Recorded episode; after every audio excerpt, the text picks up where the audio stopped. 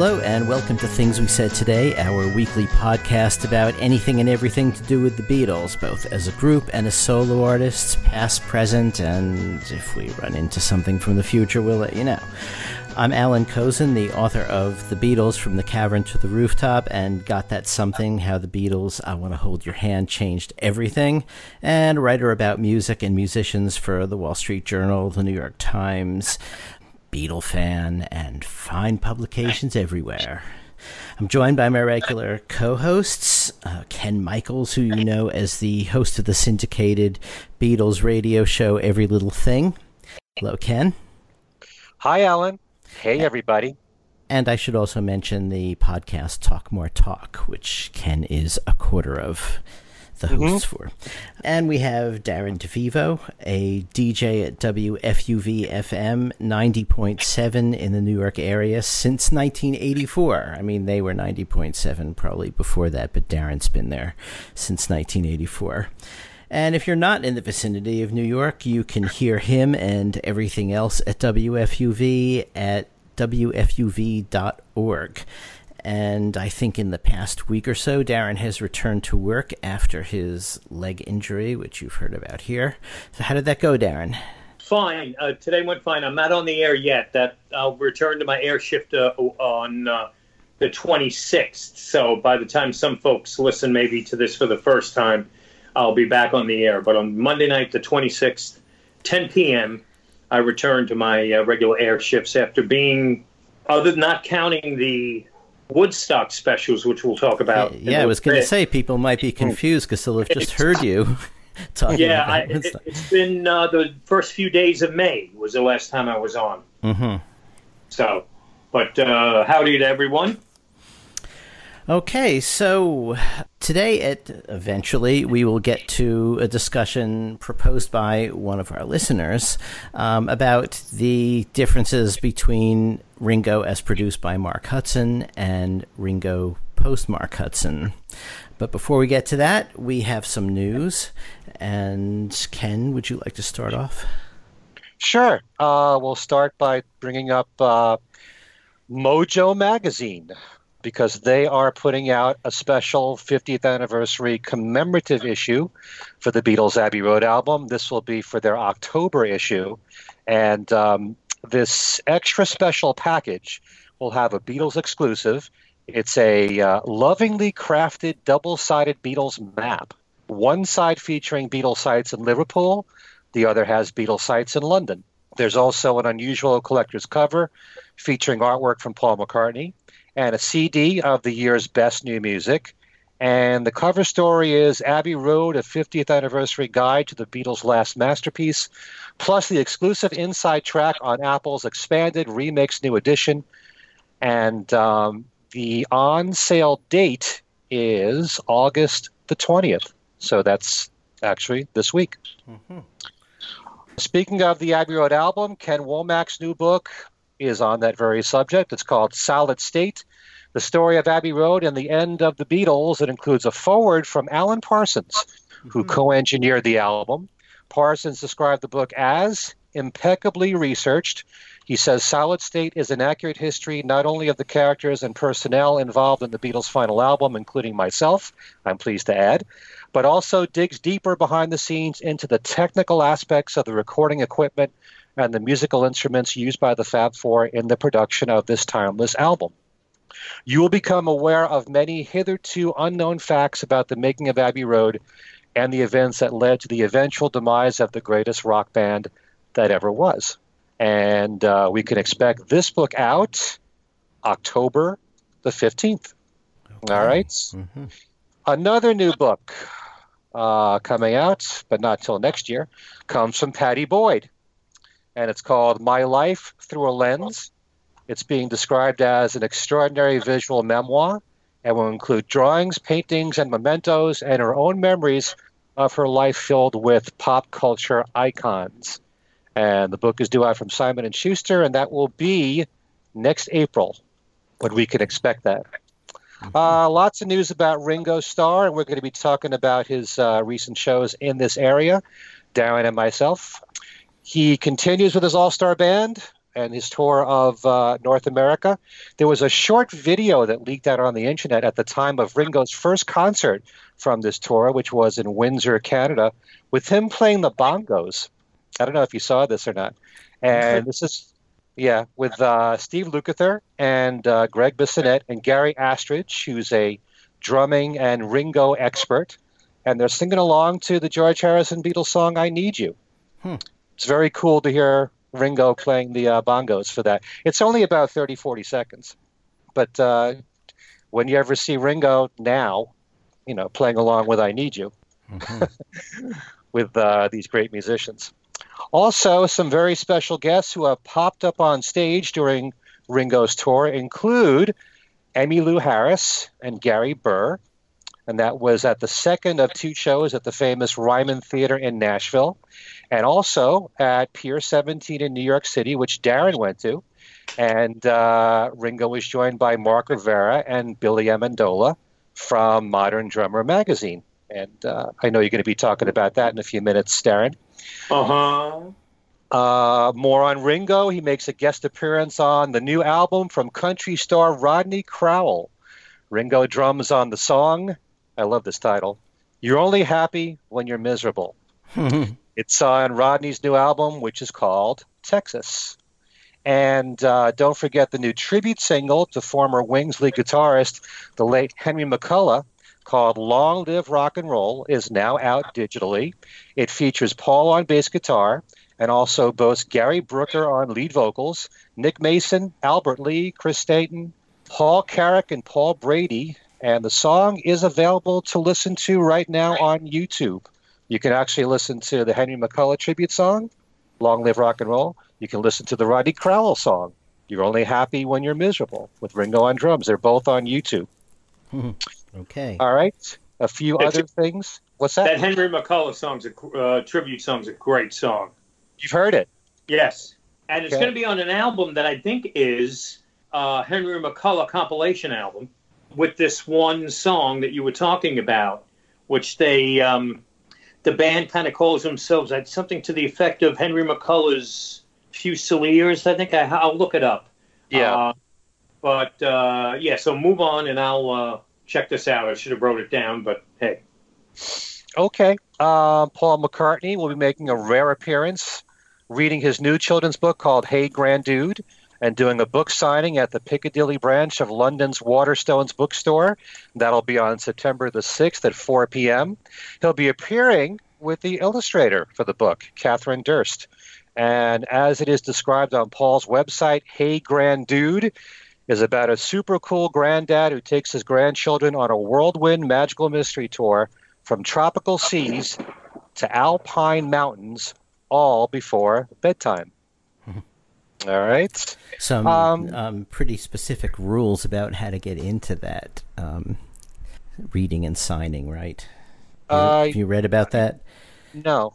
Well, you're allowed to bring, I believe, one child, but it's. I mean, it's there's. Does it have to be your own? Um, it doesn't necessarily have to be your own, um, but it's uh, Any you know- child will do. Yeah, I can't. Re- I can't remember all the details because you know I'm not actually going, but I just sort of read through them once, and uh, it, it it just seemed like, wow, it's an awful lot of rules on this one. You know about uh, you know when you can start standing online, when you can't start standing online. It's you know really a lot of detail. Hmm. And there's only one autograph per, I guess, per party. You know. Right, and only that book, of course, but that's not unusual. You know. Yeah. So Uh, you could grab any kid out on the street, and before the uh, authorities come, Right. yeah. run in and get the autograph, and then go. Um, you don't, you know, you don't have to have a kid with you. You could just Oh. go on your own, Darren. And Somebody may want to bring me, and I could qualify as the kid. um, possibly, but I have a feeling that they gave. Um, I think they said something like under thirteen or fourteen or something like that. My wife. The rules wife must be out there on like the a monkey. internet somewhere. So um, It's everyone- probably on Paul's website. probably yeah. Yeah. I, I knew I saw them somewhere. it could be there. Also, uh, the movie that's gotten a lot of attention for Beatle fans called Yesterday will officially be coming out first on digital HD on September the 10th, followed by the film's release on 4K Ultra HD, Blu ray, and DVD on September 24th. And uh, as we've discussed here on this show, uh, this is a film about a guy played by Himesh Patel, who's a musician and a big Beatles fan who wakes up in a world where the Beatles never existed. He's in an alternate universe. And uh, this new release will boast a ton of bonus material, including an alternate opening, an alternate ending, 12 deleted scenes that offer a look at what was left on the cutting room floor, live mm-hmm. performances of Himesh playing yesterday. I Want to Hold Your Hand and Let It Be at Abbey Road Studios, mm-hmm. plus featurettes focused on Ed Sheeran, Kate McKinnon, and the relationship between director Danny Boyle and screenwriter Richard Curtis. And the home video will even have an audio commentary track from both Boyle and Curtis. Quite a lot packed in there. That's So for people that love this movie, they're giving you so much bonus material. And um, let's see. The final thing I have to say is a very happy birthday goes out to Billy J. Kramer, who, as we are recording this show on August the 19th, turns 76 years young. God bless him. So happy birthday, Billy. Hey, happy birthday. And that's all the news. That's Ono news that I have for you right now. Cute. and I have that Henry McCullough info. The album uh, is called uh, Ballywonderland, and it's a 15 track album. I'm assuming that the 14 songs, and I do recognize some of the titles, 14 of the songs are Henry McCullough tunes, so it's, I guess, kind of a, a best of. And then right in the middle of the album, the fifth, fifth track actually is Long Live Rock and Roll, which is that all star tribute that you were just talking about. Uh, so Ballywonderland. Uh, I think the CD physically is out this Friday. Okay. So the the album is called Ballywonderland. Bally Wonderland, one word. Okay. All right. Very good. All right. Okay, so both of you went to Ringo shows uh, within, I think, the past week. Um, so why don't we, uh, you know, debrief you on those? Um, Ken, wh- where did you go? I got to see Ringo in Bethel Mm-hmm. at the Bethel Woods Art Center, and I also saw him in Farmingville, Long Island. And uh, they were both tremendous shows, but I have to admit, having never been to Bethel at the site where Woodstock actually took place, it's really emotional just to be there, just to be a part of it. And, um, you know, the concert was phenomenal. All of his shows always are. Mhm. And the lineup of the musicians, it's uh, there's a few changes in the lineup by having ha- uh, Hamish Stewart in the group from the Average White Band, also in Paul McCartney's band as we know, in the late 80s and early 90s, and Colin Hay from Men at Work.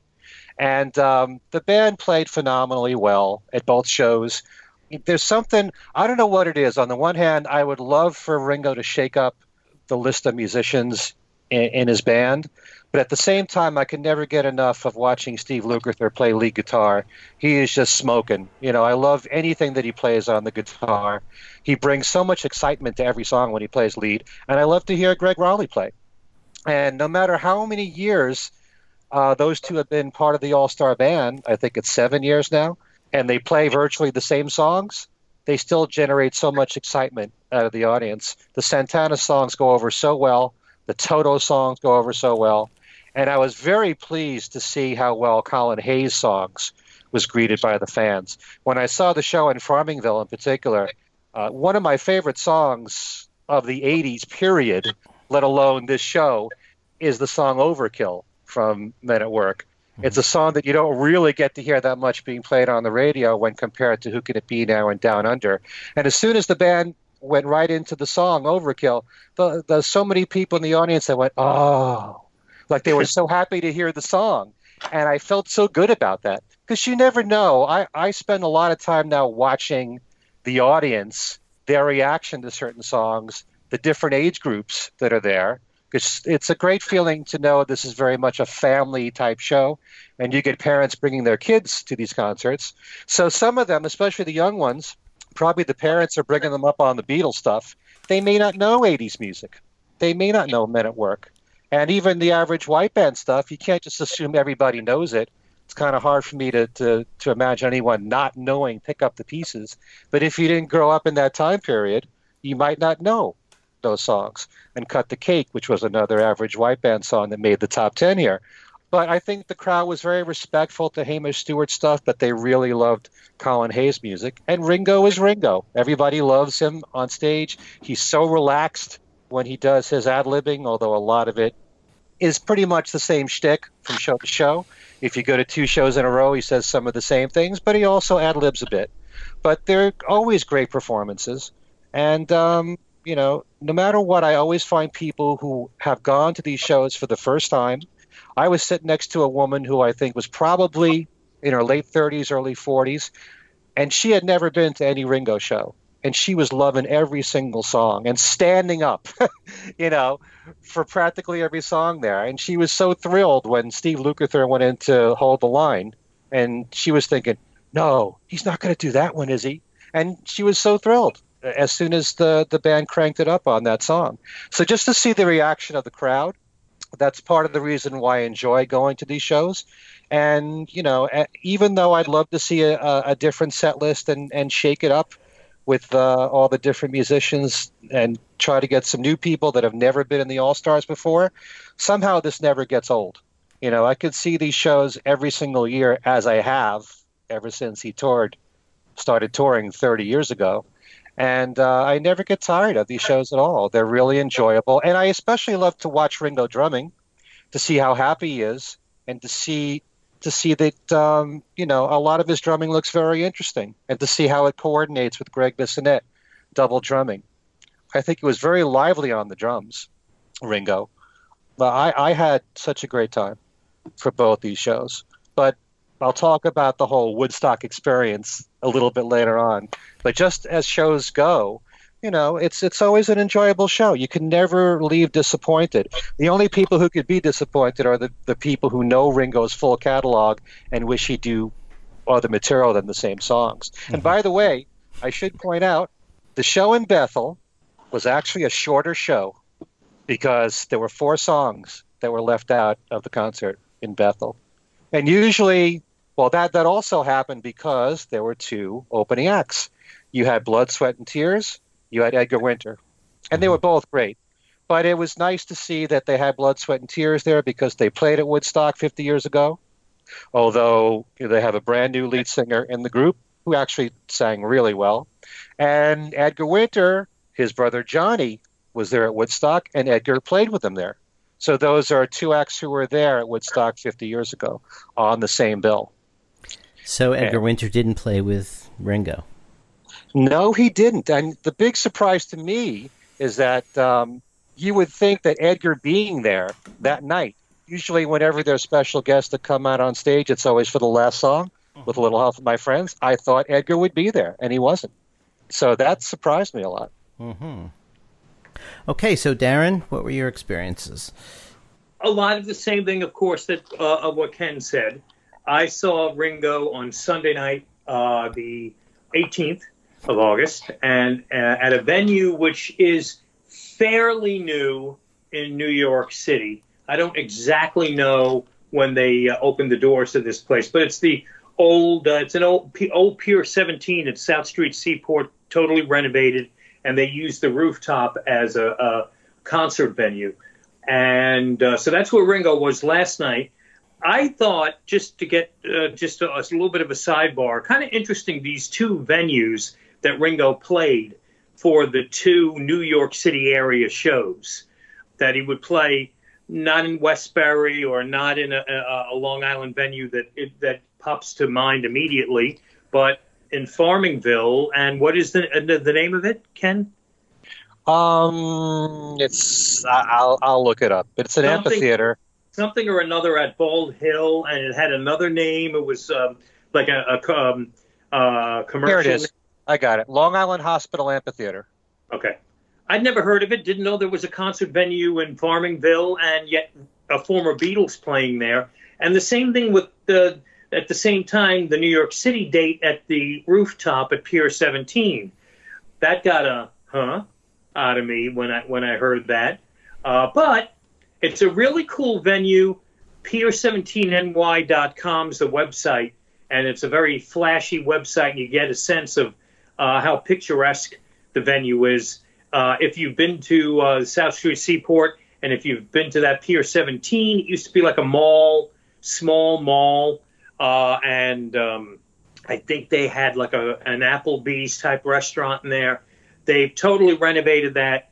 Probably now it's been a couple of years because I haven't been down there in a while. Uh, and that that whole building's been renovated, very colorful. And on the roof is the venue. It holds uh, about 2,400 people, and um, the stage is open. You could see through the back. In other words, behind the stage is not closed off. So if you're sitting in the audience, and of course, if you're at the show, I'd like to believe that you would be sitting in the audience, uh, and you're looking at the stage, you could see the Brooklyn Bridge right through, uh, which is behind the uh, the pier, and uh, it's a really very very classy and uh, very New York venue. Only it's a nightmare getting in and out because it's just a handful of escalators getting people up to the roof and I was having problems with my uh, bad wheel uh, getting around. But it was well worth it. Ringo was in, as you said, Ken. He was in uh, top form. He was very happy. He was very, uh, very jovial, hopping around. I'm looking at him up there, and I got my my cane, and I'm looking at him, and I'm like, he's 79. Mm-hmm. Okay he moves 10 times better than I do now, and I'm 54. um, he comes running out on stage. He's got the jumping jacks at the end of the show, which I always get a kick out of. He seemed really, really happy and in a good mood. He seemed uh, slightly more playful than I remember him being in recent shows. And while, yes, uh, some of it is scripted, I detected a lot of stuff that he was just what had popped ever popped into his head he was saying. Mm-hmm. So he was coming out with some funny stuff. I, I thought his voice might have occasionally. I thought I heard some hoarseness. Yep. Uh, towards the end, I also detected um, Steve Lukather, who's a guitarist first and a singer second. Mm. Um, I thought his voice, I, I make it possibly even with Gregg Rolie. I think maybe as they've been touring now and playing so many shows, especially in a short period of time, they may have been a little tired, but it was very. That's a very very minor point. Uh, Colin Hay sounds almost exactly as he did in the '80s. Right.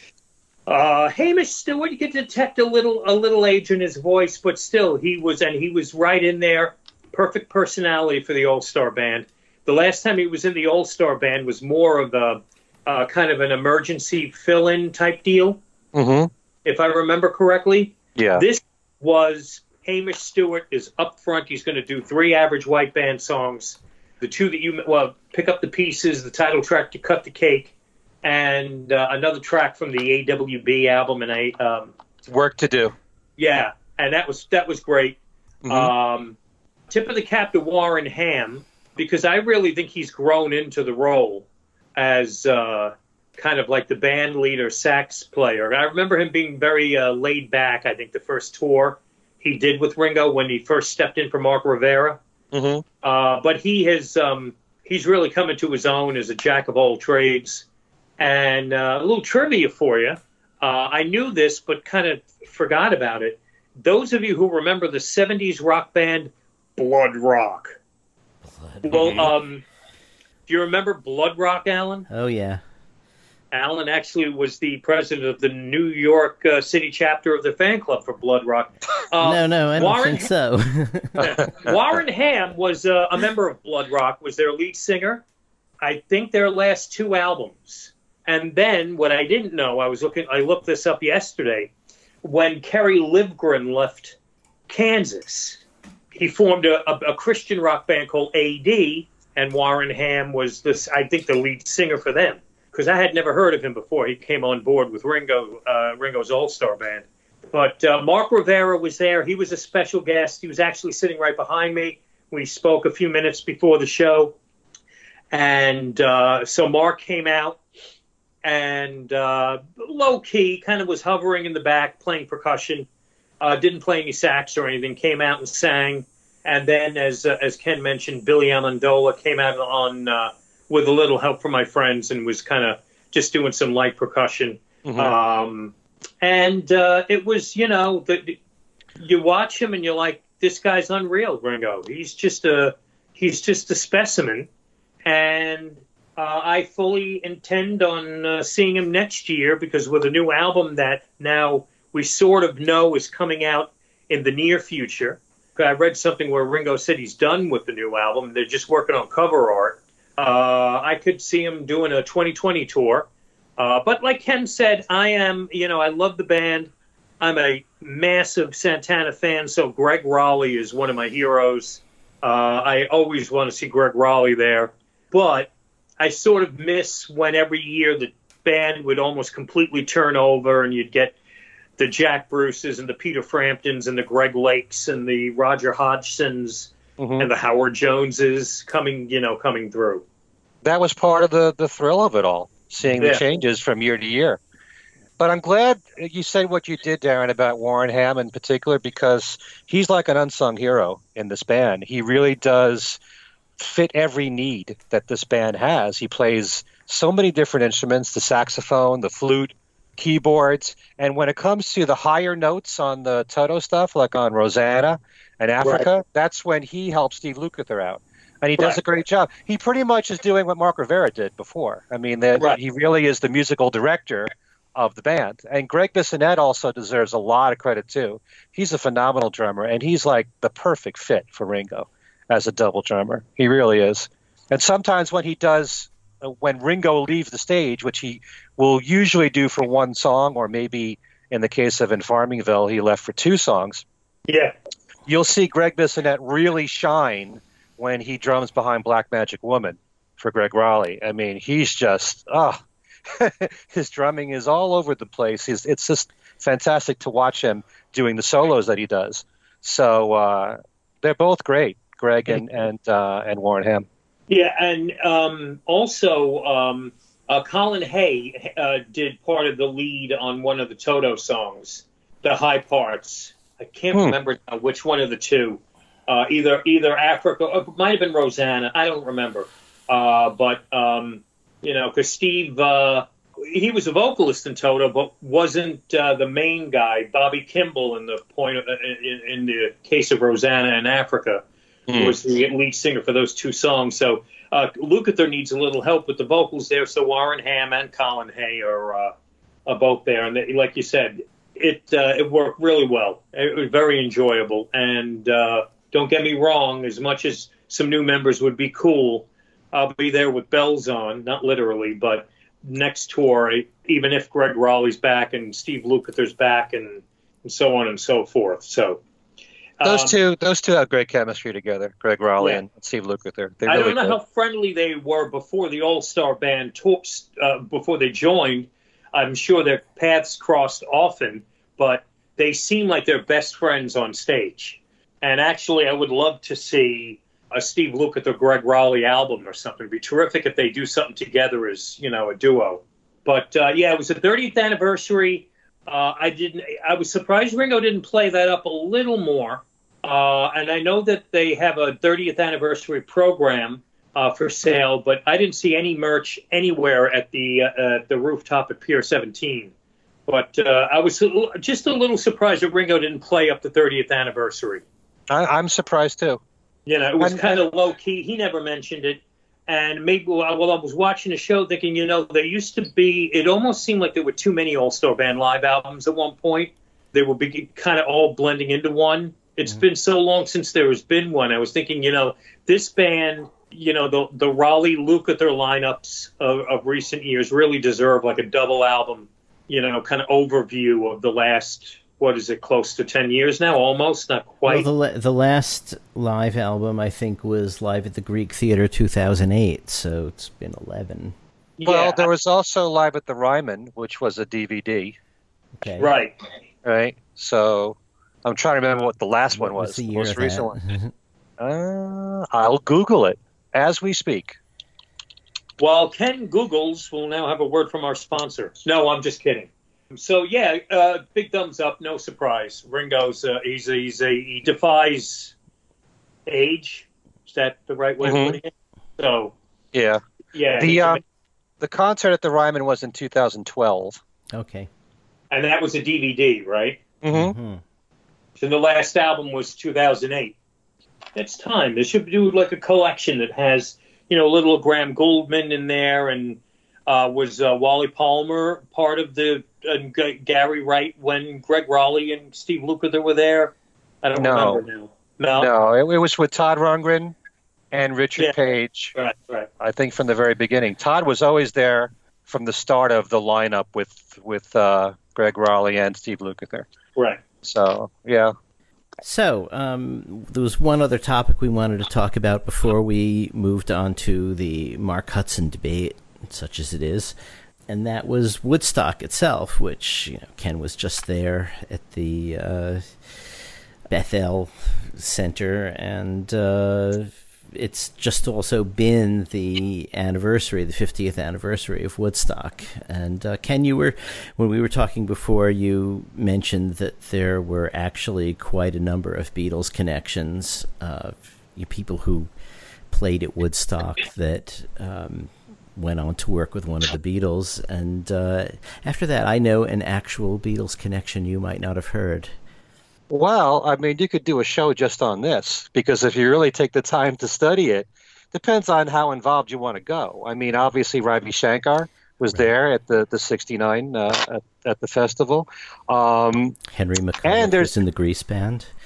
right? But there's actually one member of Ringo's All Star Band right now that was there 50 years ago, Mhm. and that was Gregg Rolie when he was Right. well part of Santana. Right. And um, yeah, so uh, th- there's so many others. Um, I have one you guys don't know.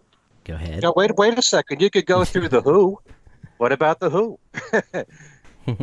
Not the one I'm thinking of. Okay, but but all the members of the Who have worked with the Beatles. I know John Fogerty did a concert in a club with George Harrison and Taj Mahal. oh, that's right. Uh, let, let me think. It'll come to me. Wh- We Which, which ones? We have some game show uh, music that we could play. Uh, do you want to know the Uh, one I Al- Alan will sing it. Alan will sing. Do, do, do, do, do, All right, enough, enough, enough. That's good. That's good. Well, the one I have is um, Keith Hartley. Okay. Now, Keith, Keith Hartley, uh, for those who don't know, and probably many don't, because uh, unfortunately he's like one of these musicians that was had a bit more of a following in England, and the impact he had on uh, you know on rock music was was in the second half of the '60s, early '70s.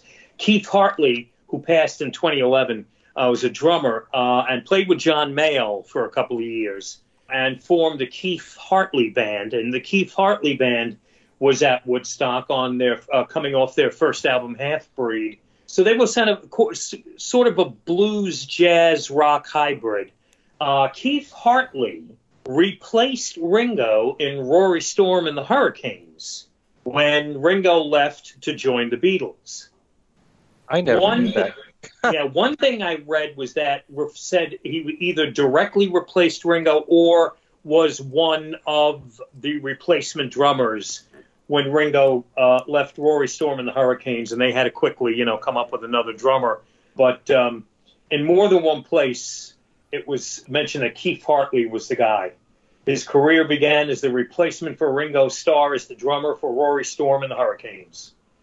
So, Okay. Wow. do I Talk about good? talk about trivia. Wow, that's amazing, Darren. Thank you. my, my pleasure. I need a nap. Okay.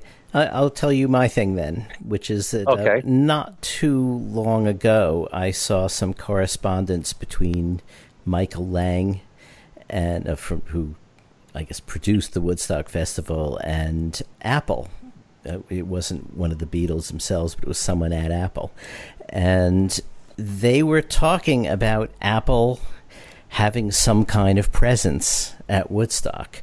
Um, whether it was going to be having, you know, Mary Hopkin and James Taylor and some of the other artists perform. Um, I believe were, they skated over the possibility of perhaps John and Yoko doing something. Or it might have been just sort of an Apple booth where they would be able to either advertise or sell the records, something like that. And obviously, it never got too far. But there was discussion between Michael Lang and Apple, and who knows if um, it had been pursued on both sides.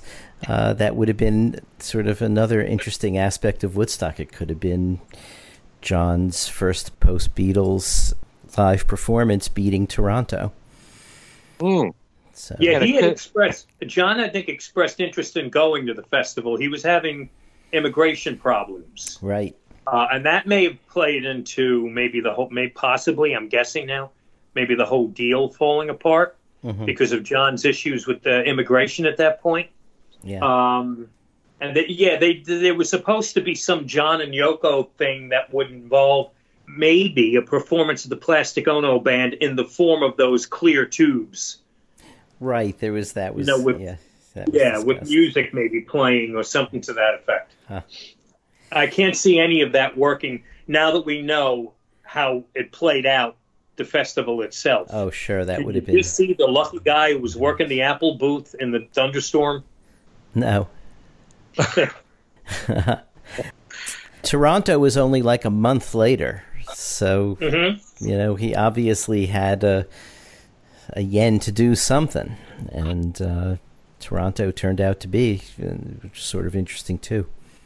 That would have been very interesting, and especially if Apple artists were involved. Yeah, it could have given a boost to someone like James Taylor. Sure, because that first album deserved to get a lot more, really you know, did. success. Yeah. Yeah. But you know, do you want to continue along the, the lines of what you were asking before, Alan, about artists connected with the Beatles mm-hmm. at uh, Woodstock? Do you have more? I don't. Okay, I well, I'm looking. I'm looking at the list here. Why don't you say a few, Darren? Uh, there was um, uh, Rick Danko and Levon Helm from the band was in the first All Star band. They played at Woodstock. Oh, that's well, the band also played on the Ringo album. Yes, right, right, right, right, right. And right. George played with the band when he visited Dylan in Woodstock. Mm-hmm. Of which there are bootleg recordings, so it doesn't have to totally count as a non-public event. Did Nicky Hopkins play? I know he played with John. Did he do anything with Ringo? Oh, sure. He probably did because he played, I think, on everyone's records. Mm-hmm. Nicky Hopkins was going to be at Woodstock as a member of the Jeff Beck group. They were booked, they were on the posters, and uh, a few weeks before the festival, the Jeff Beck group broke up, or you would have Rod Stewart and Ron Wood at Woodstock. Mm-hmm. Nicky Hopkins ended up playing keyboards supporting Jefferson Airplane. Mm. Actually, Nicky Hopkins is uh, one of the few people, along with Eric Clapton, the only two I can think of, of musicians that have played on recordings from each of the four Beatles in their solo careers, okay. as well as playing on Revolution. So but I also have Sha Na Na here. Sha Na Na was part of the one to one concert. Oh, I didn't know um, that. Yeah, they performed there. Did I know that? I don't know if I knew that, but yeah, that's interesting. That's a good one. I mentioned Edgar Winter before because he performed with his brother Johnny. And then Johnny has the connection with John Lennon for recording rock and roll people. Also, you've got all the Beatle connections with Joe Cocker. You know, there's so many of them, of the songs, especially because Joe Cocker covered so many Beatles songs and some solo songs too. Mm-hmm. But recording something very early, and of course being so well known for "With a Little Help from My Friends" at the concert, and you know the other covers that he did. She came in through the bathroom window. But working with Joe Cocker is another story. So, um, just looking at all these here, any that I've forgotten? Um, I'm wondering if um, Chris. Oh well, no, no, Alvin Lee, with ten years after. Right. Oh yeah. Yeah. yeah. Work with George. So. Chris Stainton, the keyboard player. I'm wondering now if he popped up on any Ringo sessions or because he played. He was a member of the Grease band with Henry McCullough, uh, backing Cock Joe Cocker. Um, Richie Havens, of course, has covered uh, covered many Beatles and solo uh, songs. Mm. So that's anyway. another thing. You know, everybody talks about Joe Cocker's performance of "With Little Help from My Friends," but not everybody knows that Richie Havens also performed "With Little Help from My Friends" at Woodstock. And um, He even did a medley of Strawberry Fields Forever and Hey Jude. Yeah, he's another one who covered a lot of Beatles songs, you know, throughout Yeah. his recording career. Right. I always I always get uh, point out, and I know you have as well, uh, Ken, that uh, in the mid '80s on an album called Simple Things, Richie Havens did of all songs "Arrow Through Me," Yes. I've played that Uh-huh. on my show. Yeah. and then did uh, an album called "Sings Beatles and Dylan," uh, which was kind of a mixed bag of uh, no pun intended. Uh, was um, kind of a, a collection of Dylan stuff, solo Beatles, Beatles together, and uh, everything from Rocky Raccoon he covered, and you know, so Richie Havens has done many. Mm. I know he covered Band on the Run too. So Uh, before, so we could move on to the topic. Uh, one Yeah. one thing I want to ask very quickly, uh, being a, a Woodstock aficionado that I am, I'm just fascinated by the whole thing and and uh, know more about Woodstock than well, well, my own family probably. What do you think of the museum? And Alan, have you ever been to Bethel Woods? I have not. Okay. And what you can was your first time? yeah, it was. Yeah, I was, was- there like in 2008, and it blew my head off. Yeah, same thing with me. It was very emotional seeing this because it's not just about Woodstock. It really covers the 60s in general and all the high points of the 60s and what made it such, uh, I don't know. There's so many cultural changes that happened in the 60s. And when you look at the museum, you you study all of it, you feel it. There's so many things going on there at the museum that represented different years of the 60s.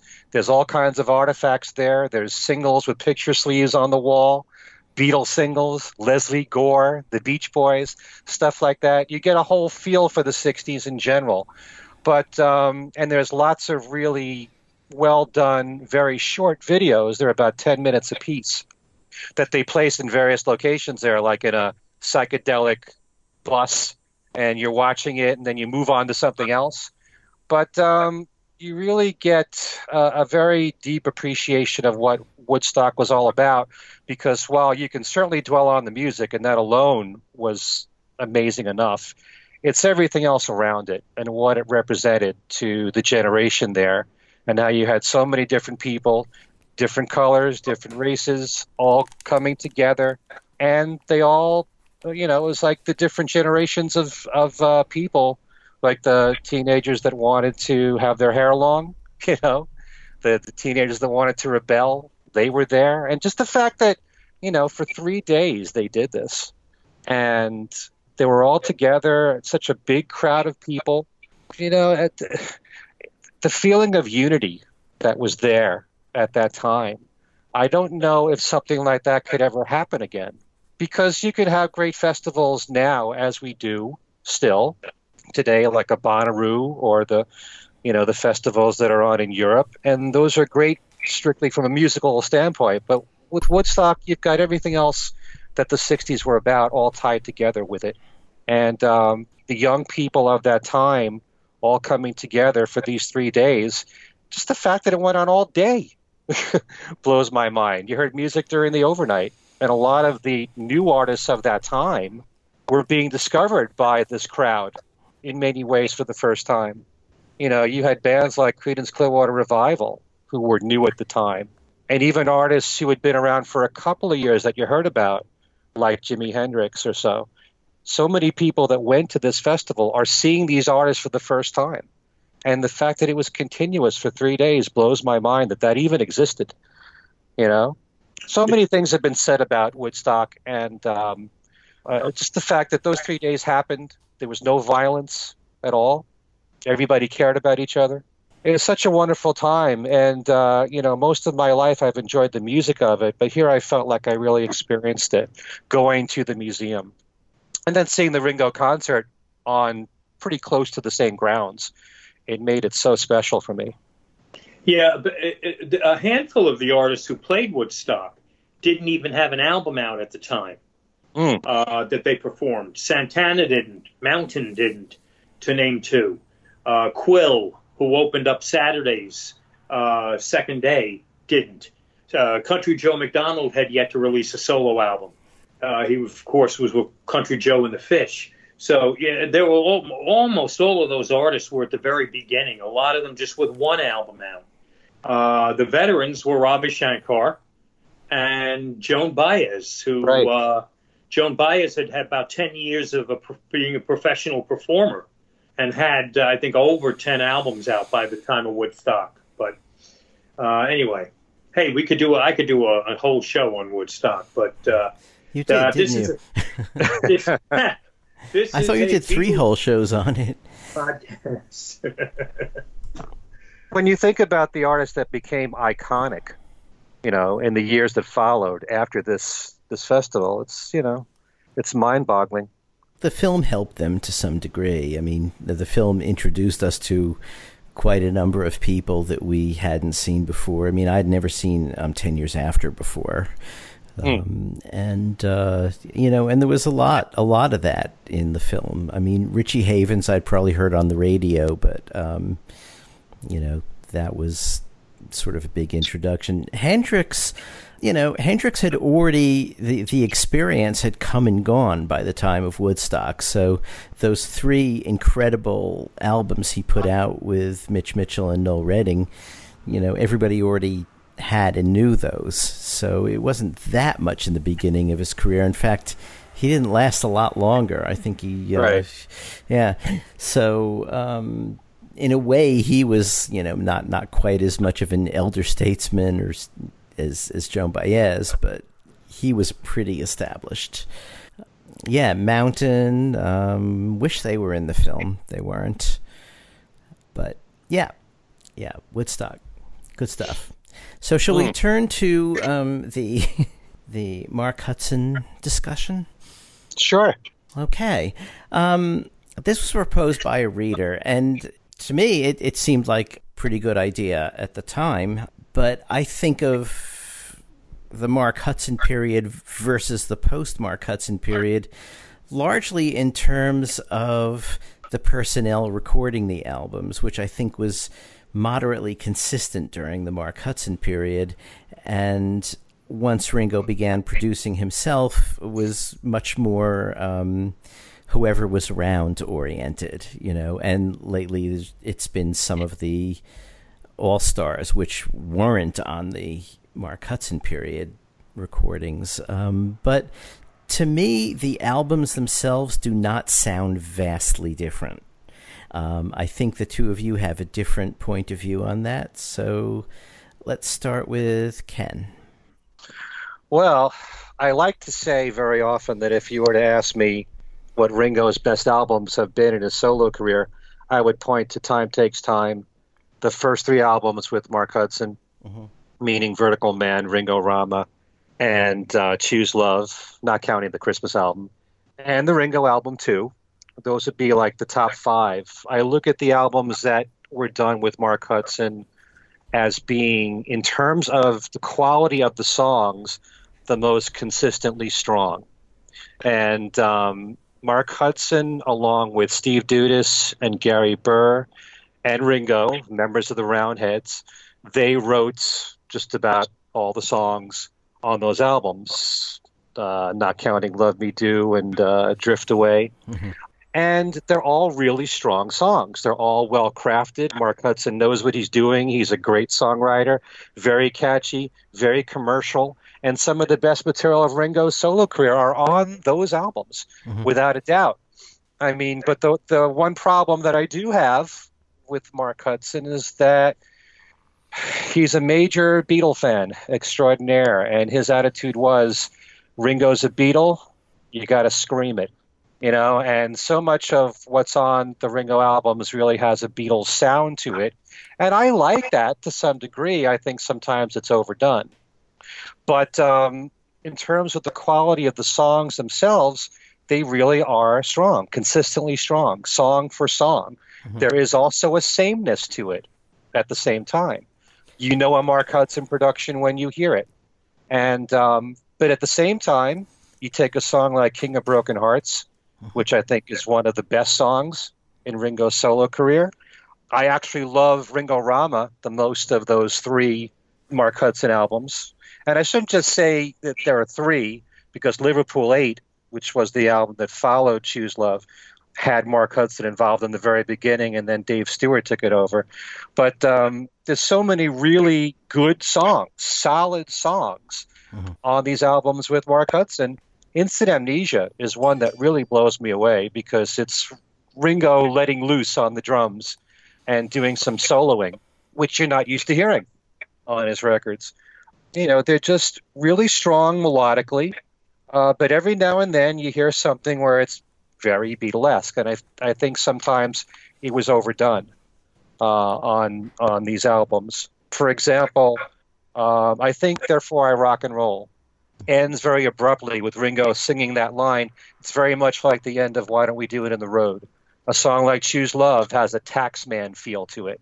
Uh, I know a lot of people were saying that when when the song uh, came out, but at the same time, I mean, you can't argue with the fact that the songs are really great. You know, one of the songs that's also a favorite of mine that I think is one of his best is a song that was kind of not typical of Ringo and not typical of the Mark Hudson period, and that's Free Drinks. Free Drinks is a song that would have fit really well in the uh, early 80s. It has a, uh, you know, a new wave kind of sound. I like to point out, if you know Blondie's Atomic, it has that kind of a feel to it. And I'll bet you anything that if you played free drinks to people who have never heard it before, they would never think that's Ringo. And his voice is kind of distorted mm-hmm. in that particular song. But there's so much strong material on those Mark Hudson albums, very catchy, fading in, fading out, give me back the beat, you know, and uh, What in the World is so Beatlesque. Mm-hmm. Mm-hmm. Well, but that's know, what I are, think they were striving for. There are a lot of Beatlesque things, but there's also, I mean, there's also quite a lot that isn't Beatlesque. I mean, a lot of the guitar playing is a lot sort of crunchier than you got during the Beatles days, and um, there are a number of songs that are closer to Boots Blues than to any of the Beatles things he did, even the country country oriented Beatles things he did. Um, mm-hmm. and and you know and that's the same mix of things that I hear on the post Mark Hudson albums. Um, so uh, it it to me it never it never struck me that it was too much Beatlesque stuff because I guess I felt he had the right to that for one thing, and Beatlesque stuff. I mean, I just kind of like, and and it, but it but a lot of it seemed other than Beatlesque to me. So it just surprises me that um, I, that I think both of you hear it this way, um, which maybe I just didn't focus enough on on what was Beatlesque, but uh, um, oh.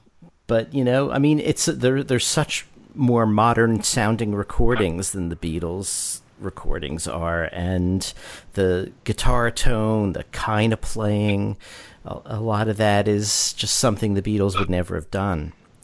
So, Darren, over to you. Um, yeah, my opinions basically, for the most part, mirror uh, what the two of you have said.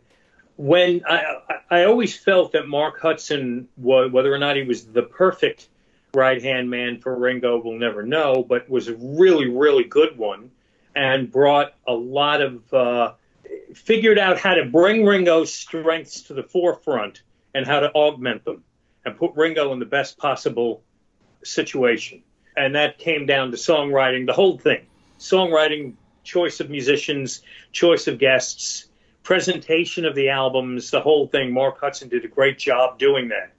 Everyone loves Jeff Lynne. I love Jeff Lynne. Mm-hmm.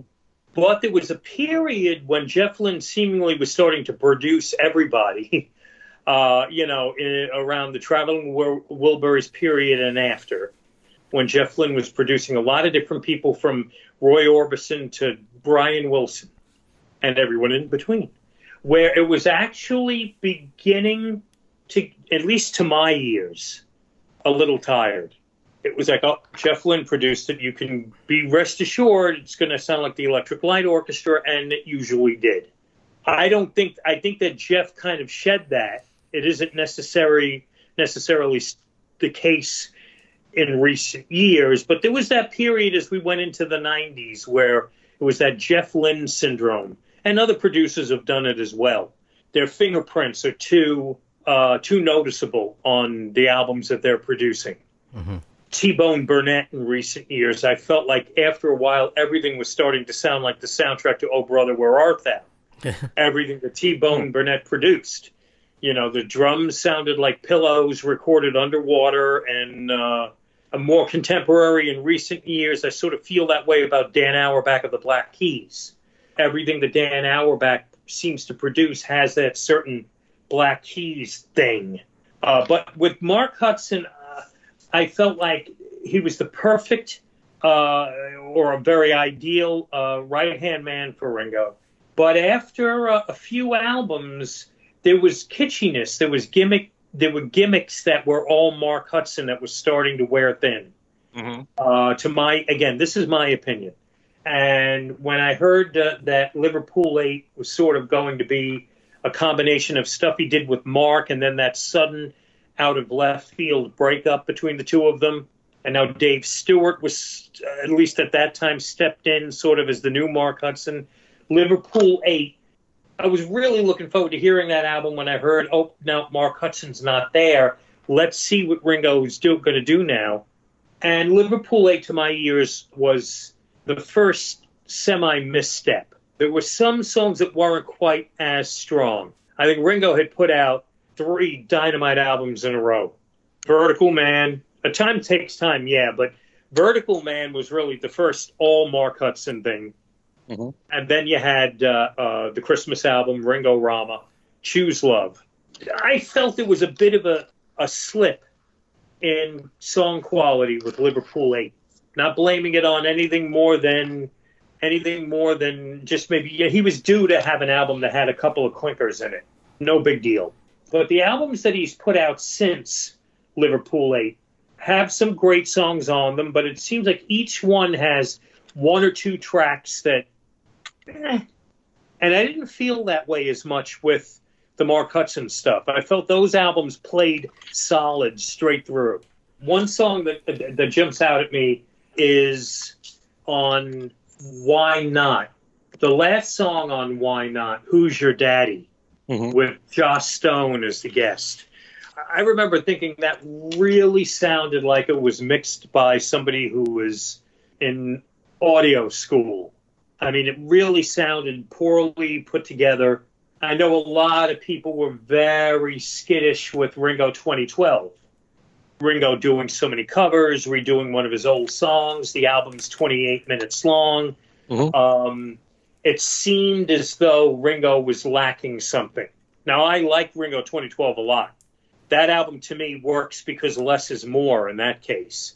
I, so I think it's a strong record. But each one, even Postcards from Paradise and uh, Give More Love, which I think are the best of the post Mark Hudson albums, there are moments in there where you're like, boy, you know, I feel like that songwriting team that he was working with during those Mark Hudson years was still on board because I don't think that song might not have made the cut or would have had a stronger lyric or maybe more, a more involved uh, arrangement. So I find myself in a way missing Mark Hudson's uh, touch to Ringo's albums. hmm Well, that's where we disagree. Oh, you don't Uh, miss. No, I think it was great for its time, but Yeah. I, I like an artist to move on and Yeah, no, not no, I agree rely. with you. I don't I- like artists that rely on the same old formula. No, I, I, I don't disagree with you. I do agree with you. I see what you're saying, and I might say that when it comes to other producers, but I, you know, it's that case of you sometimes don't appreciate what you have until you've lost it. And I think there was a special chemistry between Mark Hudson and Ringo. Yeah, me that yeah i think yeah he had the gimmicks and he always felt like and i'm talking about mark hudson he always felt like he had a scream in the background of uh, every song as it's fading out to announce his presence.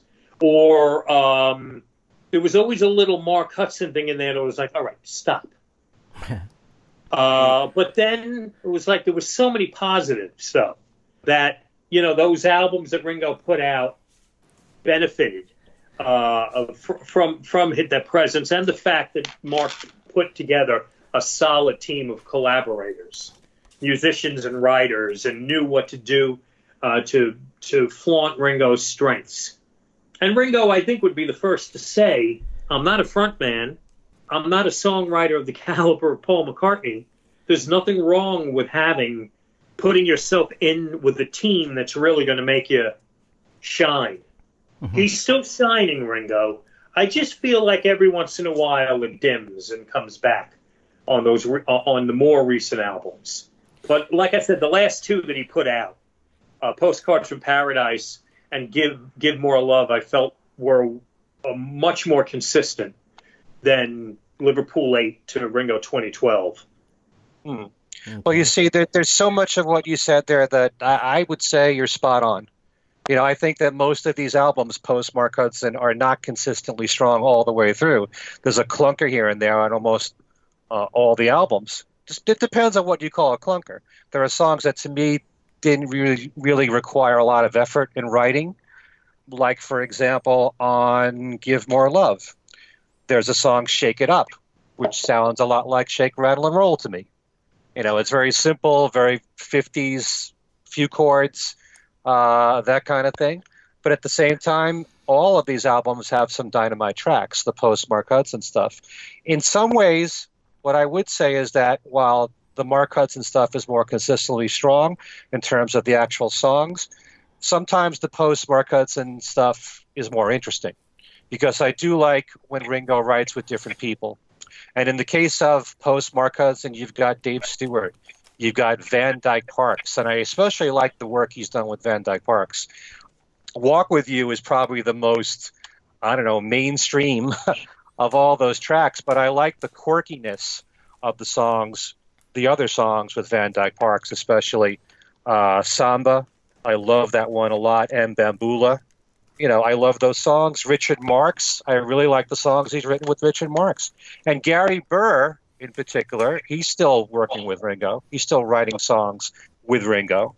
You've got a lot of really strong songwriters. Peter Frampton wrote a song with uh, with Ringo on the last album, "Give More Love," that I like a lot.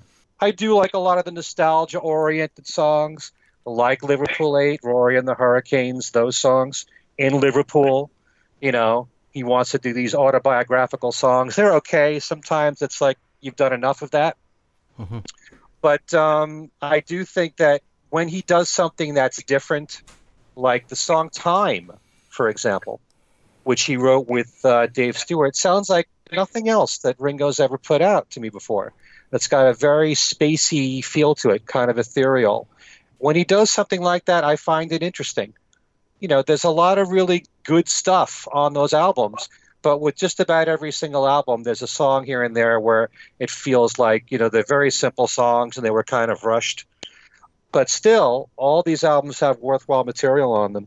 Um, Steve Lukather is another person that he's written with, and the two songs that are on "Give More Love," there's a really nice ballad in there, "Show Me the Way," as well as "We're on the Road Again," which is a kick-ass rocker. Mm-hmm. I like the fact that he's working with these different people as songwriters because the other songwriters bring out another side to his music.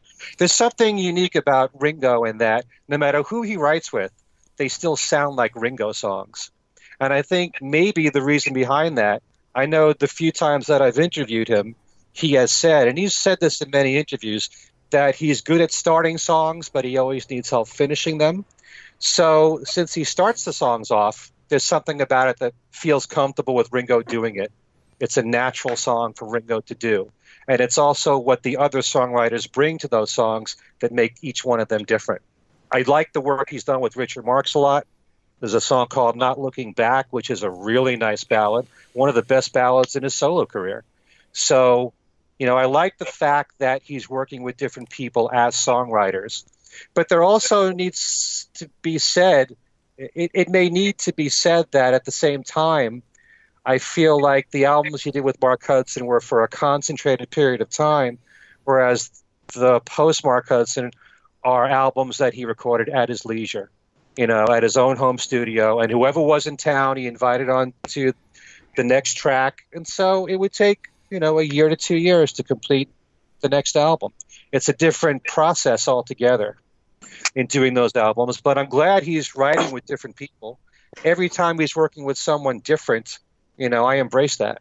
So I'm not denying that he was really good with Mark Hudson, but I think that by the time that Choose Love came out, and then the work that Mark did on Liverpool 8, it was time to move on.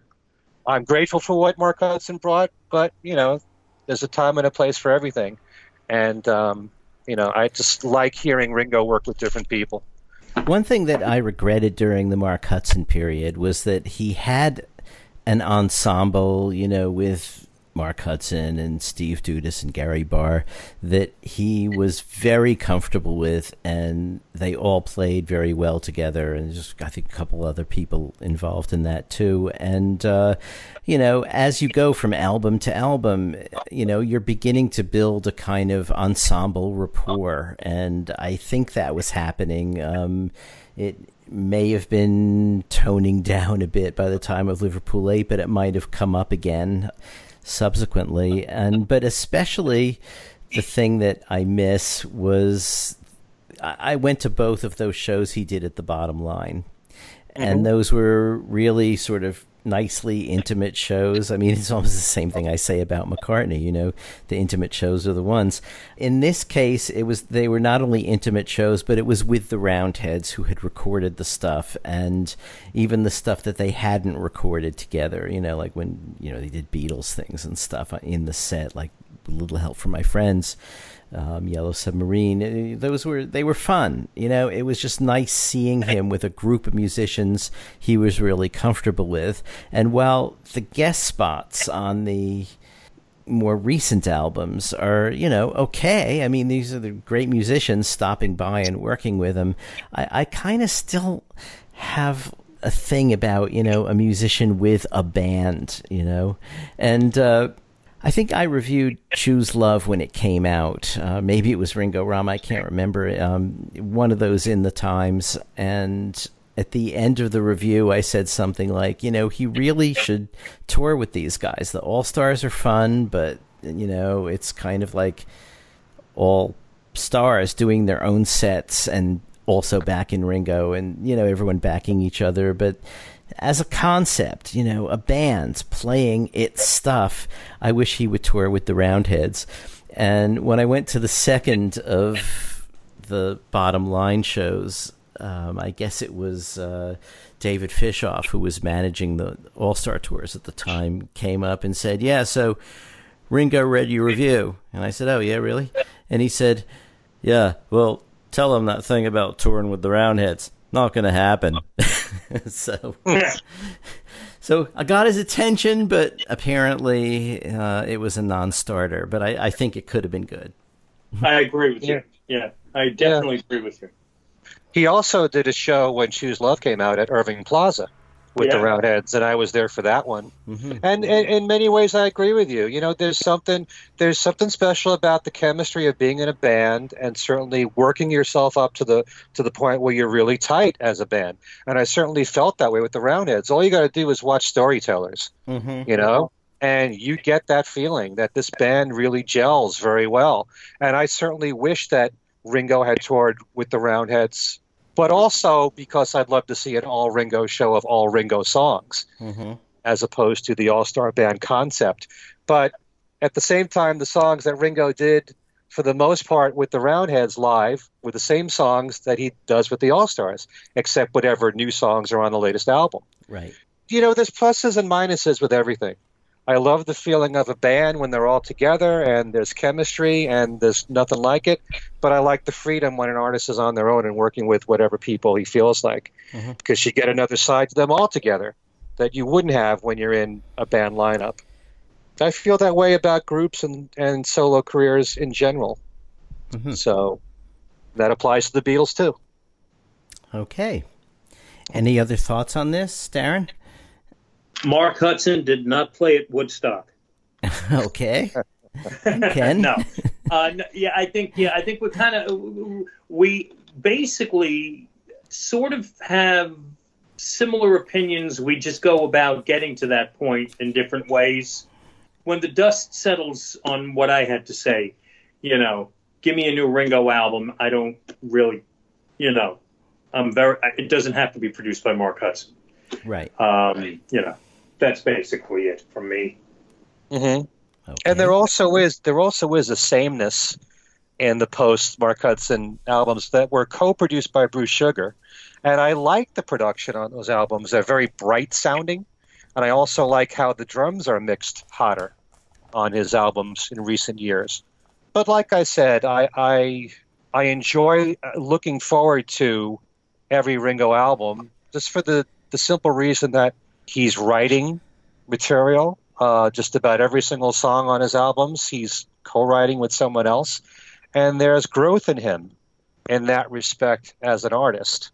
And um, although I'll never put him in the same category as John Paul and George as a songwriter, the fact of the matter is that ever since the Vertical Man album, he's co-written just about every single song on his albums, and that alone makes it exciting for me to explore his music.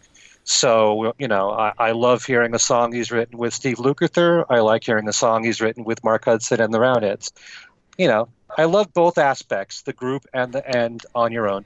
So when you say so when you say that um, you know the drums are, are sort of sharper and hotter on his recent albums, do you think he's trying to imitate the sound of the Giles Martin remixes of the Beatles stuff? I couldn't help yes, it. Yes, he's sorry. getting all that from Giles. but you know, right. I mean, it's a valid point. A lot of his drumming was buried in the Beatle days. That's true. And so now you can mix it up to whatever level you want. Mm-hmm. And I love hearing his drumming. It's yeah. far more pronounced on his recent efforts. Listen to Give More Love. Mm-hmm. His drumming is really sharp on there. Yeah. And um, yeah, I mean, there's reasons to love both the group aspect and the solo aspect. Okay, so thanks, guys. That was a, an interesting discussion of Mark Hudson and post Mark Hudson Ringo. You know, actually, um, I, I brought all these records into the uh, studio uh, studio I used to do this, and um, you know, it does, of course, include all those live albums in there, but I sort of looked at what I was taking off the shelf, and it was, you know, like three quarters of Ringo's discography, um, starting in 1989. So now, granted, also some of these are CD singles, and they sort of beef up the pile a little, and you know, those and the live albums, and uh, also photograph very best of Ringo Starr was sort of stuck in there as well because chronologically, but it's uh, you know we're talking about at this point the bulk of Ringo's work. Uh, you know, it's uh, it's it's a large body of stuff. It's pretty varied, and um, I think I a- agree with what really both of you have said in in the sense of it. It doesn't have to be produced by Mark Hudson. I think Mark Hudson did really good work with him. But yeah, whatever comes out, I'm happy to listen to. Whoever produced it. So why don't we go around, get everyone's contact information and what everyone's up to, and uh, we'll start with Darren. Uh, you can uh, contact me uh, by email, uh, emailing me at WFUV. Uh, the email address is Darren DeVivo, D A R R E N D E V I V O, at WFUV.org. I'll be back on the air at WFUV Monday night August 26th, 10 p.m. Uh, after uh, being away for three more than three and a half months. Uh, and you can go to Facebook and uh, like my radio page, which has a long title, Darren DeVivo on WFUV Radio. Click like, and we're connected. Okay. And Ken. Well, before I give my contact information, Darren, you want to let the folks know that your three specials oh, oh yes. Woodstock is available Thank you. to listen I'm going to hire you to be my PR guy, Ken. yes, I did uh, three Woodstock specials that aired on uh, the 12th, 13th, and 14th of August on WFUV. They were hour long specials, parts one, part two, part three. And uh, they are available on demand uh, for a limited time at WFUV.org.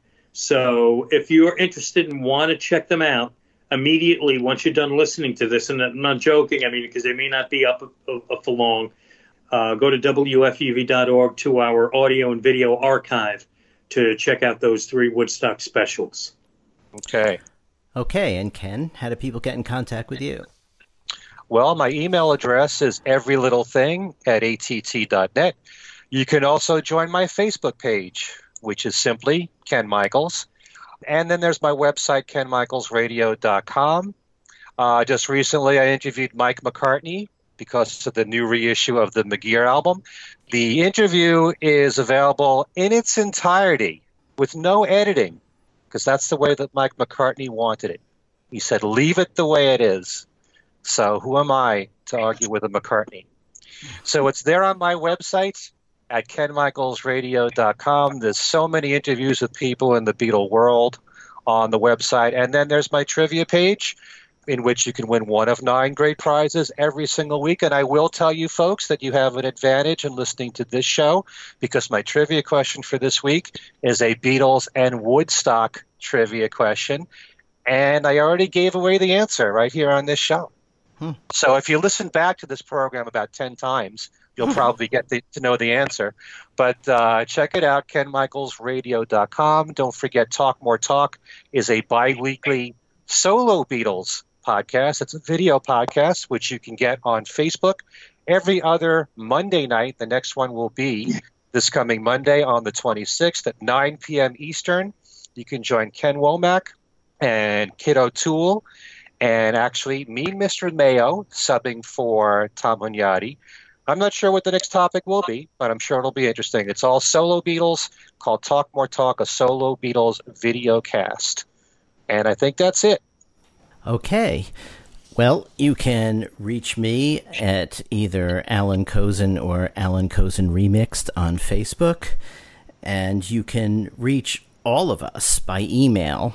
Um, and it's an account where we all can read it. So uh, at things we said today radio show at gmail.com kind of a germanic link there but uh, Steve Marinucci set that up, so we're just um, we've inherited it. Uh, it's again things we said today radio show at gmail.com.